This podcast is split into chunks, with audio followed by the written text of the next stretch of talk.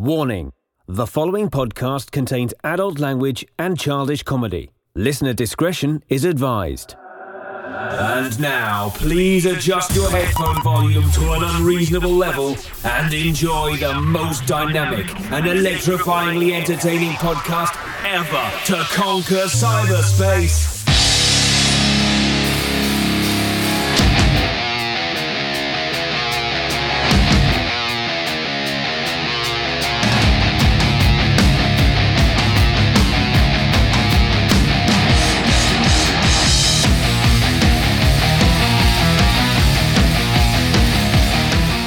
Hello, friends, and welcome to the most powerful podcast ever created, the Amazing Pop Culture Podcast, starring Dags and Rez.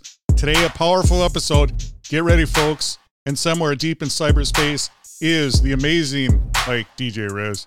Hello, Dags. Hello, amazing friends. I hope you're having a great day whenever you're listening to this episode because I am having a great day. Just bank on it. Welcome back, friends. Welcome back, folks. If you're new to this podcast, what it is is me and DJ Micah Rez talking pop culture. Today we're going way back Blade Runner, the final cut, and Micah DJ Rez has a powerful 80s song of the day. Micah or DJ Rez, let's kick it off. Let's get into it. We are talking Blade Runner, the final cut. Yes, Blade Runner, the final cut, which came out in 2007, is based on the movie released in 1982 by called Blade Runner.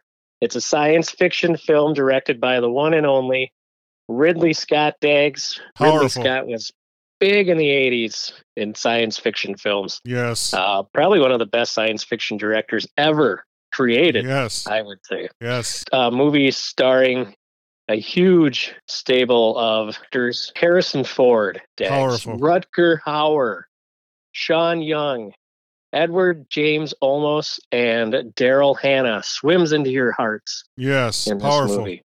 Yeah, she's got uh, some really cool makeup, but I digress. The movie is based on the 1968 novel by Philip K. Dick. Uh, and that movie, uh, that novel is called "Do Am- Androids Dream of Electric Sheep?" What a great Uh, title. Isn't that awesome? It is. The film is set in a dystopian future in Los Angeles in the great future year of 2019. Still waiting for us to look like the movie. But in the movie in 2019, synthetic humans known as replicants are bioengineered by the powerful corporation Tyrell Corp the powerful corporation Tyrell Corporation just lots of redundancy there. And what the replicants are made for, DAGs, is to work on space colonies. This movie is about uh, a group of fugitive replicants that is led by Roy Batty, who is played by Rutger Hauer. They escape to Earth, um, and Rick Deckard, who is played by Harrison Ford, agrees to hunt them down. It's like he comes out of retirement uh, and he's Yes. known as, as a blade runner which is a, a cop that specializes in hunting down replicants when they become escaped and they try to try to fit into the human race. He didn't have Um, a mountain home where they found him retired. no he did not. They they found him in a in a uh, chinatown noodle store shop or something.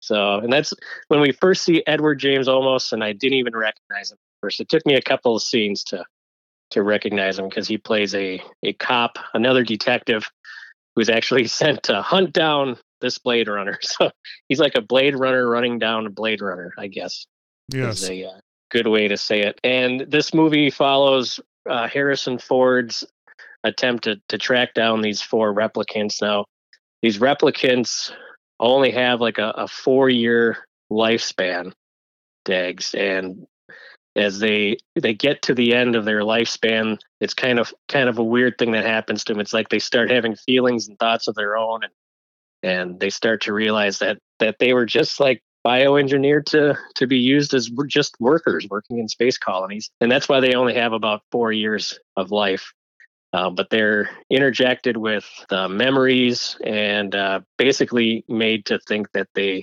are humans and that they've been alive all along even though every inch of their body has been engineered by somebody from the Tyrell Corporation. And there's a couple of scenes where they actually go and find like the guy who's in charge of making the eyes. and the guy who's in charge of making the brain and the guy who's in charge of like programming them. So it's kind of a kind of a weird weird storyline to follow, but very entertaining. Now the version that you and I saw on Netflix is the final cut that was released in 2007. Now this is the final final final cut that was made. There's seven cuts of this movie. There are five that uh, are the most known, um, and those are the work print cut, the U.S. theatrical cut, the international cut, the director's cut, and then this final cut is the other one. But they also made like a San Diego sneak preview version. They had a US broadcast version when it was broadcast on CBS. So there's just all these different versions. Um, in this one, though, there's a couple of scenes um, that are different, couple that are added, um, and a lot more violence and blood has been added to this version. Which, if this was, if I saw the original and then found out that this version existed, I would have felt really cheated if I would have seen an earlier cut of this movie and then saw this one because this version I think should have been the one that should have been released from the beginning. That's what I'm here for, Micah DJ Rez. yeah, so this is um one of the uh one of the scenes they added involves a, a nail to the hand of uh Rutger Hauer, and another one involves a dream sequence that makes one of the final scenes or kind of ties together the final scene uh, of Harrison's Ford character as he's leaving with his replicant girlfriend. I hope that's not too much of a spoiler, but the movie came out in 1982. So, yes, we are celebrating this movie. And even with Micah DJ Rez and us talking about it, no matter what we say, trust us, see the movie, watch the right. movie. Oh, yeah, definitely. It's one of those.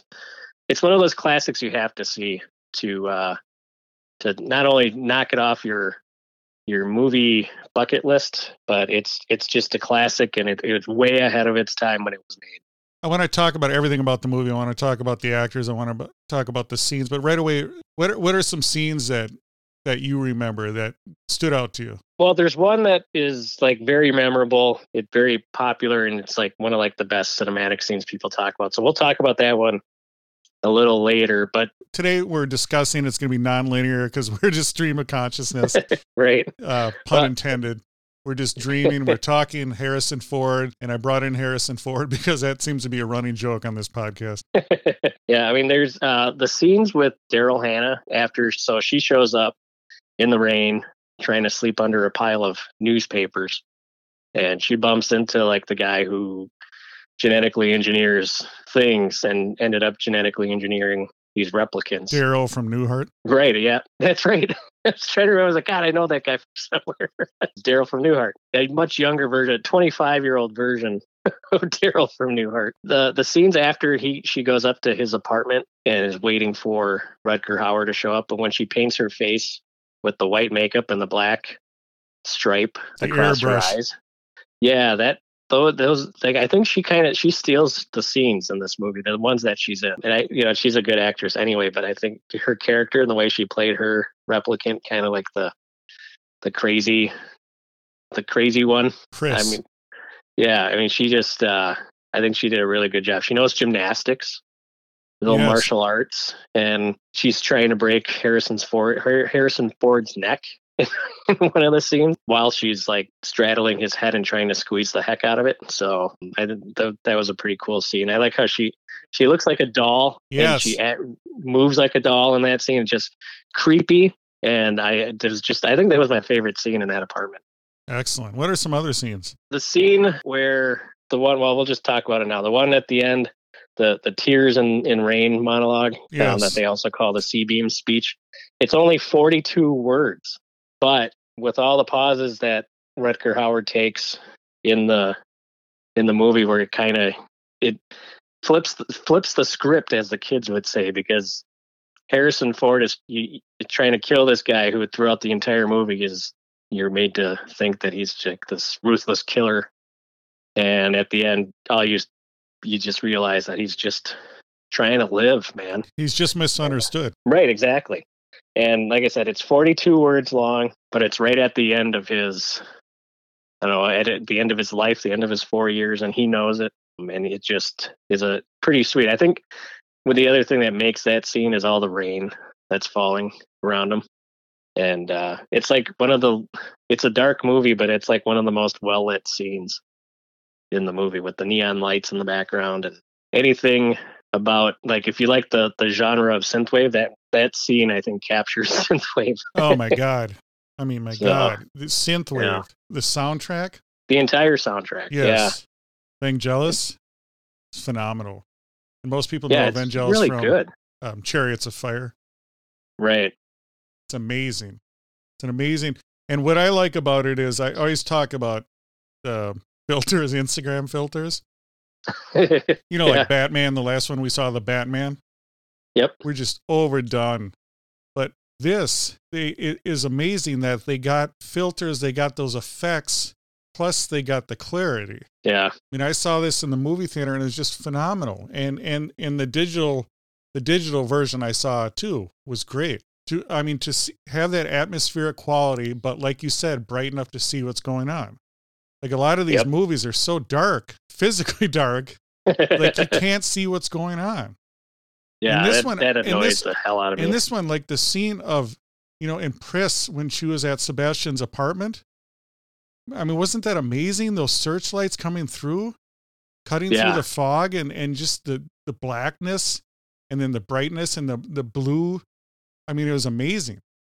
Yeah, I like when they were when he was they were walking up to his door, like you said, with the spotlights and it, that whatever that blimp thing flying in the air, is, you know, it's coming through the the glass and the in the atrium. I mean, that was that's pretty sweet. Yeah. I mean, like you said, synthwave. I mean, the, the big giant billboard, the animated billboard with the rain and the, and the light is fantastic. Coca Cola must have paid a pretty penny to be in this movie because almost every scene where they show the big giant billboard, there it's the Coca Cola advertisement Yeah. that they keep showing. Yeah. The Budweiser sign too. The Budweiser, yeah, the Budweiser one too. That's right. The scene where when Sean Young, when she realizes that she's a replicant, and that you could tell she was pretty bummed out about that. yeah. It was Uh, they do that test, you know, uh, was it the VK? I can't remember what the V and the K stand for, but Oh God, it was the great. the Blade Runners will uh, measure your pupil dilation Yes, uh, in the in response to all these questions and I mean the opening scene. Yeah, Yeah, you know, it, that that replicant failed right away. because he couldn't even get through one question without without you know tripping tripping Yeah. it, you know that he is a replicant. But Sean Young's character, I mean, she goes through what hundred questions and her pupil doesn't dilate at all because she's a more advanced yeah. I mean, just the sadness when she had the memories of her mom and the pictures, and Right? I mean, it makes you just question everything. Yeah, yeah. It's pretty pretty sad, but enter- it's like it's a really entertaining. I mean, it's just it's got layers. You know, Yeah, it's a great And- movie. makes you think. And then I like m- movies that do that. Yeah, and I always like to compare movies to movies, and it reminded me of Superman. You remember Superman 2 when they had all the villains? And they had Zod, but then they had the big, dumb, strong one. Right? Yeah. Yes, that's that's who he was. And then Zod was the leader. Right. And then I also think about Star Trek, Khan. He totally reminded me of Khan. Oh, because sure, They, they yeah. were Yep. genetic modified humans. The series, the original Star Trek, the original series, the episode was called Space Seed. That was 1967. It was Ricardo Montalban. And then he came back in 82 and did the powerful Star Trek 2, The Wrath of Khan. Yeah. So there's a lot of similarities to me, that big, powerful character, Khan versus Roy Batty. Yeah, I can I can see that. Is Ricardo Montalban. What another good actor. Just power. I mean, just powerful. yeah. and he just uh buried alive. Khan. I mean, he's Roy Batty, that character, isn't he phenomenal? Mean, just yeah. that platinum blonde hair, and just, I mean, Rutger Hauer's amazing. Yeah, he uh he nails this role for sure. The um couple of scenes that I kind of made me go, "What the heck was that?" So the first one was the first like the first opening scene when they like fly you over Los Angeles or what 1982's version of what they think 2019 Los Angeles is going to look like. Uh, and it it looks like a big giant coke refinery. And for people that live in the Twin Cities, they know what I'm talking about. they have the fl- the flames like shooting out of the smokestacks, and it's just rain, and there's flying cars everywhere, and it just it's a funny funny to look at a movie made back then when they you know we're three years past 2019 and Oh, nowhere near Yeah, I mean it was it was cool. The dystopian noir. You had Yeah. the rain, and then you had them basically looking like they're out of the 1940s, right but yeah it's just it was funny 2019. Yeah. Uh, the the other scene that kind of kind of made me laugh was uh, when he's chasing that replicant with the snakes, the one that was dancing with the synthetic Yes. snakes, and he's chasing her in the streets, and he fires his gun. He doesn't tell anyone to get down, doesn't tell anyone to move, doesn't tell anyone he's a cop, you know, nothing. He just pulls out a gun and starts shooting in a crowded street.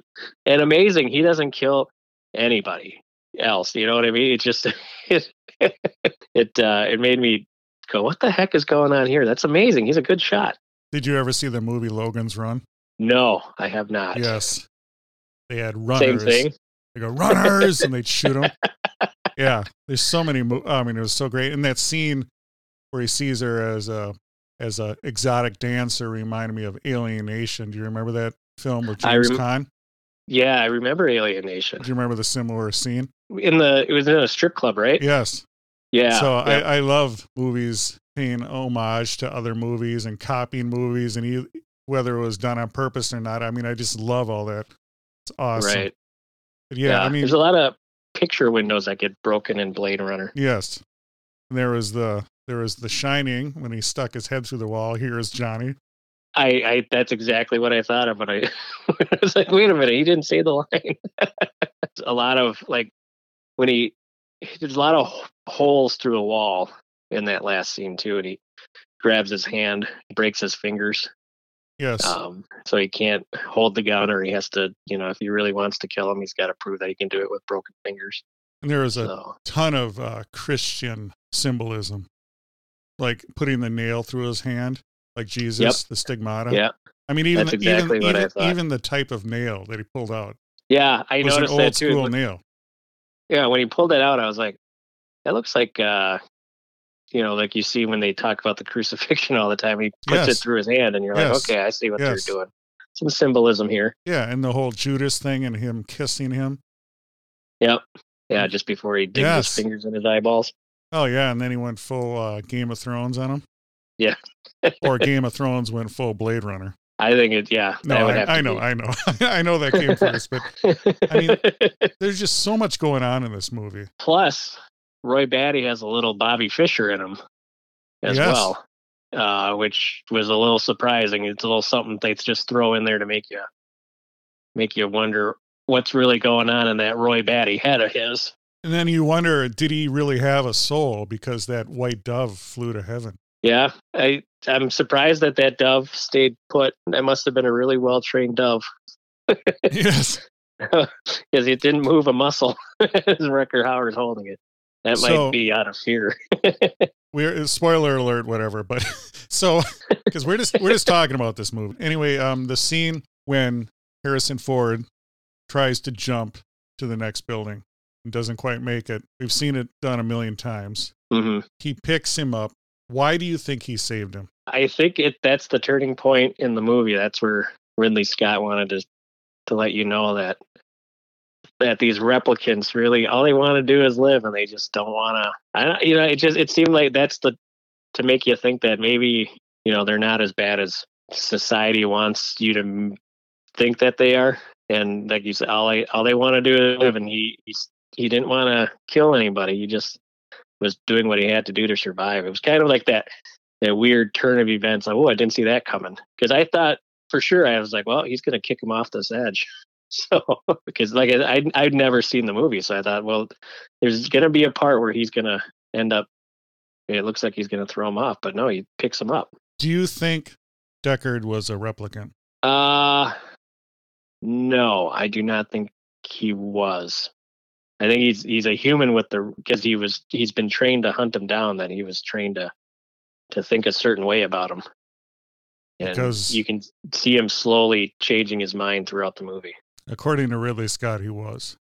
Oh, really? Yes. Aha. See, I didn't. I But who didn't pick know, up but on who that. knows? But some what do you what do you think about that? He Roy Batty knew he was too, and he was kind of looking out for him. Um. Well, I guess if he was, I guess I could see that. But then Roy Batty says human. Says Yeah. human. That's the, another cool thing about cool movies, like we were talking about, that you see different things in it. You pick up different things. Yeah. See, that would just throw everything off if he was a replicant. When did his four years start? You know what I mean? Because it seemed like he had a big past, which is why they brought him back from retirement. Unless that's part of the the memory that they put in him. You know what I mean? If he maybe he's one of the the new the new versions where they pump them full of memories. Yeah, the I guess- different the different versions of different worker bees versus I guess if Ridley Scott said that, what it does to me is it pops holes in the plot. And now I don't. That would, you know, I would get. It's going to get me to start thinking about, well, what about this? What about that? It doesn't, you know, it just when doesn't make any sense. Right at the, at the surface, it doesn't make sense to me. yes, but maybe he was wrong too. Who knows? Maybe You know, maybe he just threw that out there. he could have. I mean, maybe he was thinking about Ripley at the time and what what he was going to do with with that movie. Yeah, but it, I loved. Did you ever see the movie Puppet Master uh no, I have not. about killer puppets? But that brings me back to Sebastian and his place with all the puppets he made, all his friends. Yeah, those are creepy. Weren't they man. awesome? They were they were pretty good, but they they kind of have like the Munchkin slash Island of Misfit toys Yes, exactly. meets like Monkey Shine. exactly.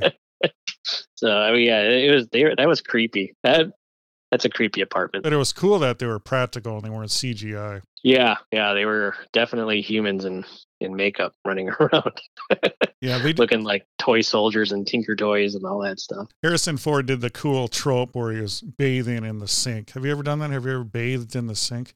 Uh, I not as an adult. I wanna uh, do Probably not since I was four. Yeah, I want to do that. You, you what you do is you you you have both hands down on either side of the sink. You look down, you splash water on your face, and then you look up in the mirror. You look at yourself in the mirror. Yeah, with, with you got to have blood coming down. Yes, you got to have blood. or something because you you just got the shit kicked out of you. Yes, Um, and it's so much blood, but after a shot of vodka, it goes away. and then I also thought of Predator.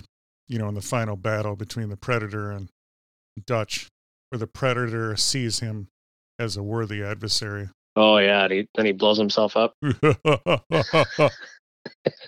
he knew, he was, he, knew he was beaten. Yeah. Yeah, I gotta I gotta re, like get a cool laugh like Billy from Predator, and then that's that's the way I'm just gonna laugh from now What's on. got Billy so spooked? Some other measure. yeah. Blade, We're all gonna die. Blade Runner. Fantastic movie. Yep. It makes me want to see the new version with uh, Ryan Gosling. I almost said Ryan Reynolds. I think you should see every version. It's just a great movie. Every version, Yeah. but this is like the final one. This is the best. Supposed to be the best one. Yes. But It's I, the I mean, longest one. I, I don't care. You just, it, it's just a great movie. I saw the original when it came out. I saw this one. It's just everything about it. The whole cyberpunk thing. The like we were talking about. The, just the visuals, the soundtrack, fantastic. And then you think of Philip K. Dick. You know, I mean, his films, Total Recall, Minority Report, amazing. He definitely was into futuristic sci-fi. That's for sure. But I love Oh. how it, it wraps, like I said, the 1940s, like versus you get the 80s just because it's in the 80s, but then it's supposed to be 2019. And then it's cool. You think about, you know, back then they were all obsessed with Ja- Japan taking over the world. Yep. So you see that whole high tech thing going up, but then you see the rain. I don't know, is it acid rain? Is it climate change? You know, everything about it is so cool. There's a lot of rain in this movie. There is. And normally, like I, I always complain, they get too hung up on that, but in this, it works. It really does. Well, d- yeah, you- I mean, it, it fits with dystopian. yeah, it wasn't. feelings. Yeah, you just think about it. Yeah, he's just. It's dark, and you're just constantly getting rained on, and you're, you know, you're going to the little dives, and you're, you got the strip bar, you got somewhere to get a drink, get a Budweiser. You know, there's smoking cigarettes. You know, goes back to the, you know, the noir of the '40s. You know that he's kind of like a gumshoe detective. Yeah, no, was his gun was his gun like a revolver, or is that like a forty five? I mean, the pistol. I mean, it, even his pistol, you, you can't tell if it's like Yeah, it you know. well like oh, said, I see what you're saying Steampunk, cyberpunk. yeah, exactly, exactly, deal. exactly. High, Sounds like a regular gun, but it's a futuristic highly type gun. Yeah, there's no lasers involved, which I think is cool. Oh yeah, exactly. well, it's future, but not versus as his, future as you think. versus his blaster in Star Wars. Yeah. yeah. Now 1982, that was is this before Return of the Jedi, after Return of the Jedi, and just before Indiana Jones? I can't remember how those play out. I Guess Yes. I can look here quick because I was trying to place when this may have taken place in his film career when this came out versus the Star Wars and the Indiana Jones uh, trilogy. So this came out before Return of the Jedi, and then Raiders of the Lost Ark came out in 1981. So it was Raiders of the Lost Ark, Blade Runner, and then Return of the Jedi. There you go. Answers my question. Isn't he a great actor? He is. He's I mean- really good. I, I like Harrison Ford. You know, I was, I was thinking about it. It's just, just his the looks he does on his face, his expressions, not saying anything, but just giving a look. He's got the disappointed father look down. He has so many looks. Yeah, his smirks, his smiles, his the fear. It's just so perfect for this movie too. Kind of sucks he's getting up in age because then you know he's not going to around to make all these epic movies anymore. You can tell in some of the roles he's been taking. I mean, this new Indiana Jones one, I, I'm not too. I don't have a lot of what do you? What's the word I'm looking for? I don't have. Uh, I'm not not gonna. I'm not thinking there's going to be a lot of good stuff coming out of this Indiana Jones movie coming up. Yeah, but I, I don't think like that. I, mean, I think about the art they created, the works they made. Sure.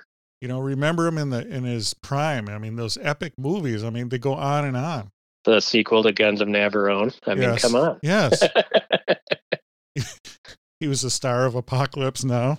You know, I finally Right? saw that. Finally saw the thumbnail on Netflix. They Did literally, they literally have his face on there for Apocalypse Now. Are you kidding me? Yeah, it- like and like you said, it's they do that for the people that go, "Oh, Harrison Ford's in this. I'll watch this." I mean, my God, do you really? Are they going to do? Are they going to do that for every movie? they really, you know, they uh he was cut out. He was he played the principal in ET, but didn't make the final cut in that movie. I think Netflix should put him on as a thumbnail and say Harrison Ford stars in ET, even though he didn't. His part got cut out. Micah DJ Rez, what is your score out of five replicants? What are you giving this movie?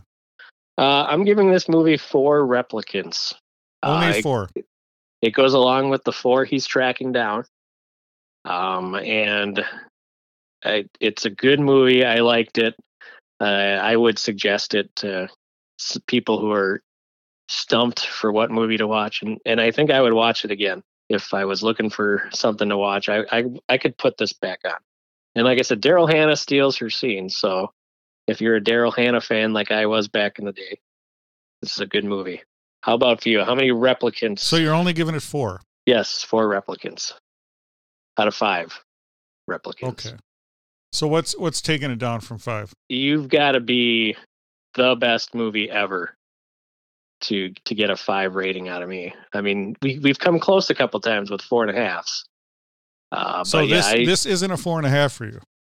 no, it's not a four and a half. It's good. Why I is liked it not a four and a half? Uh, I just, I guess I don't, I just don't feel like it's four and a half worthy. So I mean, I don't know. I I liked. I mean, don't get me wrong. Four is pretty strong. No, I know. opinion. I'm just wondering It's because just I not a four and a half. Okay. Yeah. To me, it's not a four and a half. thank you for articulating that. Yeah. I'm gonna give it a five. Whoa! Fantastic movie. Wow. Fantastic characters, cinematography, the sound, the genre. I mean, mixing everything. It's because of the origami, isn't it? Yes, it had origami. It had Speaking of Japanese paper folding, I mean, my God, you get Yes. that in this movie. yes. I mean, everything. I loved everything about it. Harrison Ford was great. The supporting actors were great. I mean, Rutger Hauer, the villain. He's that's got to be one of the top villains of any movie. And then his speech. So he wasn't just some one dimensional villain. I mean, he was tortured. He was visually cool to look at. I mean, everything about it. I loved it. Great movie. It is. It's it's a very good movie. Like I said, that monologue is only 42 words long, and it it is one of the best monologues in in cinema. Yeah, and So and it just gets you thinking about life. Like, right, Like how long? If you live eighty years, you live four years, ten years. I mean, what does it really mean? Is it right. how much you completed in life, how much you did? Everyone talks about bucket lists, which I can't stand. I'm gonna put that on my bucket list. So what does that mean if you die and you you didn't you didn't go to Hawaii or I mean I don't like that either or it's like bucket list. You have a list so you have a finite amount and when you're done you're dead. Heck yeah. Yeah. So don't think that way. It's not about it's not about how many years you live, it's what you experience. I'm going to start crying and I want the rain to drip on me right now. I want to I want to do a speech.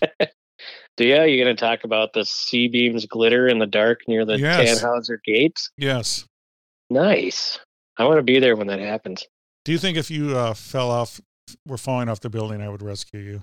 Uh, if you were there, yeah, but you would have to. You would tell me like the history of I would mention Flock the 80s Seagulls movie. Before. Yeah. Oh, flock this of reminds seagulls. me of flock of seagulls. Oh my yeah.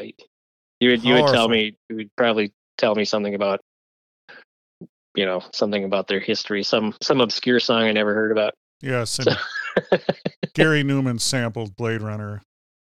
So right there proves it. So there you five. go, Five. Gary Numan. Like our DJ Rez, let's segue into your powerful song of the day. Oh man, song of the day. So with the complicated undertones of Blade Runner, I had to go uh, with a song that also has complicated undertones. Um, and I went with Rick Springfield's Human Touch. Your Now this comedic relief, huh? that's right. This song came out in 1983, and this is from his album Living in Oz. The song reached a number 18 dags on the Billboard Hot 100 here in the US, and it was also his most successful hit in the UK, uh, which peaked at number 23. This also led to a performance on the top of the Pops, uh, and because of this, being Springfield's only top 40 single in the UK, which is blasphemy. Uh, he is considered a one hit wonder in England, even though that Jesse's Girl was his biggest hit worldwide. Jesse's Girl did not break the top 40 in England, but this song did. The uh, the song peaked uh, at 43 in 1984, and three years, uh, or that was three years after the release in the UK. And then it's also uh, in the the video game Grand Theft Auto Vice City, and it is on the fictional radio station Flash FM. If you have Grand Theft Auto Vice City stories, that's the radio station you want to turn to, and you can hear "Human Touch" by Rick Springfield. The video is really cool. It's it looks like they're on some kind of weird space station. Uh, him and some humans and some some aliens, and they're trying to prevent a uh, nuclear meltdown. Um, and it just uh, it's a good futuristic video as well. And I suggest everybody go watch the video on YouTube. It's uh, and got two different versions. the video features Marvel characters. That's right. Um, it has uh, Captain Marvel, excuse me, in there from the Nova Corps. Yes. So- Marvel. and I think no- Nova Corps are featured. That's where that's where he's at, right? He's hanging out with the Nova Corps, Nova Corps, Nova Corps, excuse me. But the radio edit was four minutes long, and the album version was over five minutes. Um, I guess they add a little bit more drum machine to the album version, I'm guessing. But it's got some really cool synths, and like I said, it's got some drum machines in it. Um, but it, it ties together well with the uh, the movie Blade Runner. No, Mike or DJ Rez, what country is Rick Springfield from? Uh, he is from Australia. Isn't that He amazing? is You from would you down would you would have never guessed, would you? No, you never would. You can't even tell.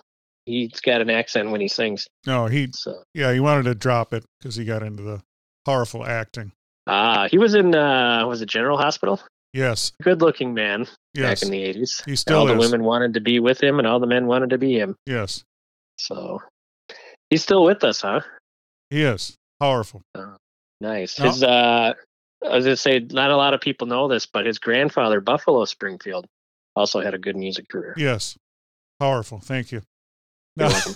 Hiker DJ Rez, the Tyrell Corporation, Yes. you know, Elon Musk is coming out with a robot. Real The which, well, Optimus one? robot. What? Elon Musk. What's this? Elon Musk is staking Tesla's future on the Optimus robot, a human android robot that has personality. You can check this. He has it. It's going to do the boring, dangerous, and menial work for you. What could go wrong? Wow. Yeah, right. What could go wrong? And there goes Jobs. Isn't Way that go, amazing? Isn't that amazing that in 1968, 1982, we were talking about replicants? Now Elon Musk is coming out with an android to do our dirty work, our menial work. Oh, he's coming up with his own replicants, the Tesla, the Tesla replicants. Yeah. Food for thought, Micro he- DJRez. If he's not careful, he's going to end up with the replicant thumb in his eye. They, they come for you. That's they do. Yeah, they come there- for you, Micro there's- DJRez.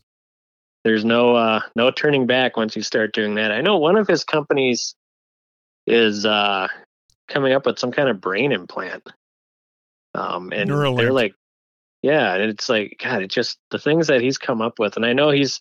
I read an interview with him a couple of years ago, and uh, he was talking about AI and the the AI that he sees, you know, that his engineers have come up with, and the AI that's being engineered. He he said to him, you know, you said in this interview, he said with with the AI that the people know about compared to the AI that has not been out or will not be released, he said somebody has to regulate it because it's going to become a self-thinking. It's going to just be so good you won't even be able to tell when things are fake and when things are real. And it's just he, he thinks that it's going to be a disaster, but then now here he comes making up his own stuff. The so, genie's out of the bottle. yeah, Pandora's box is open. Whatever you want to use, Micro DJRez. Man, can you imagine that? It's when already the- written. When It's Skylink, happen. yeah, when Skylink becomes Yes. active, it's going to be crazy. Just wait till your uh, cribbage boards become self aware. oh man, can you imagine that? Just Yes. a cribbage board running around trying to slap you in the back of the head. Yes. well, I hope you guys enjoyed this powerful episode going back to 1982, going back to 2007, going back to 1968. We're all over the world going back and forth to the future, Elon Musk's creepy robots. We just ask you one thing. Hmm. Please tell a friend about our powerful podcast and please follow us, support us on social media. Twitter at Amazing Pop Pod. We're on Instagram, Amazing Pop Culture Podcast. We have a Facebook page. We're going to need you to like it. And wherever you listen to podcasts, please do us a favor. Please leave a rating and leave a review. It really helps us. And until next time, you've just enjoyed the Amazing Pop Culture Podcast. Thank you for listening to the Amazing Pop Culture Podcast. The Amazing Pop Culture Podcast is available everywhere fine podcasts are found. Please leave a rating and review where you listen to podcasts. Like and follow the Amazing Pop Culture Podcast on Twitter, Instagram, and Facebook. And shop our amazing pop culture merch. This has been an Amazing Pop Culture Podcast production.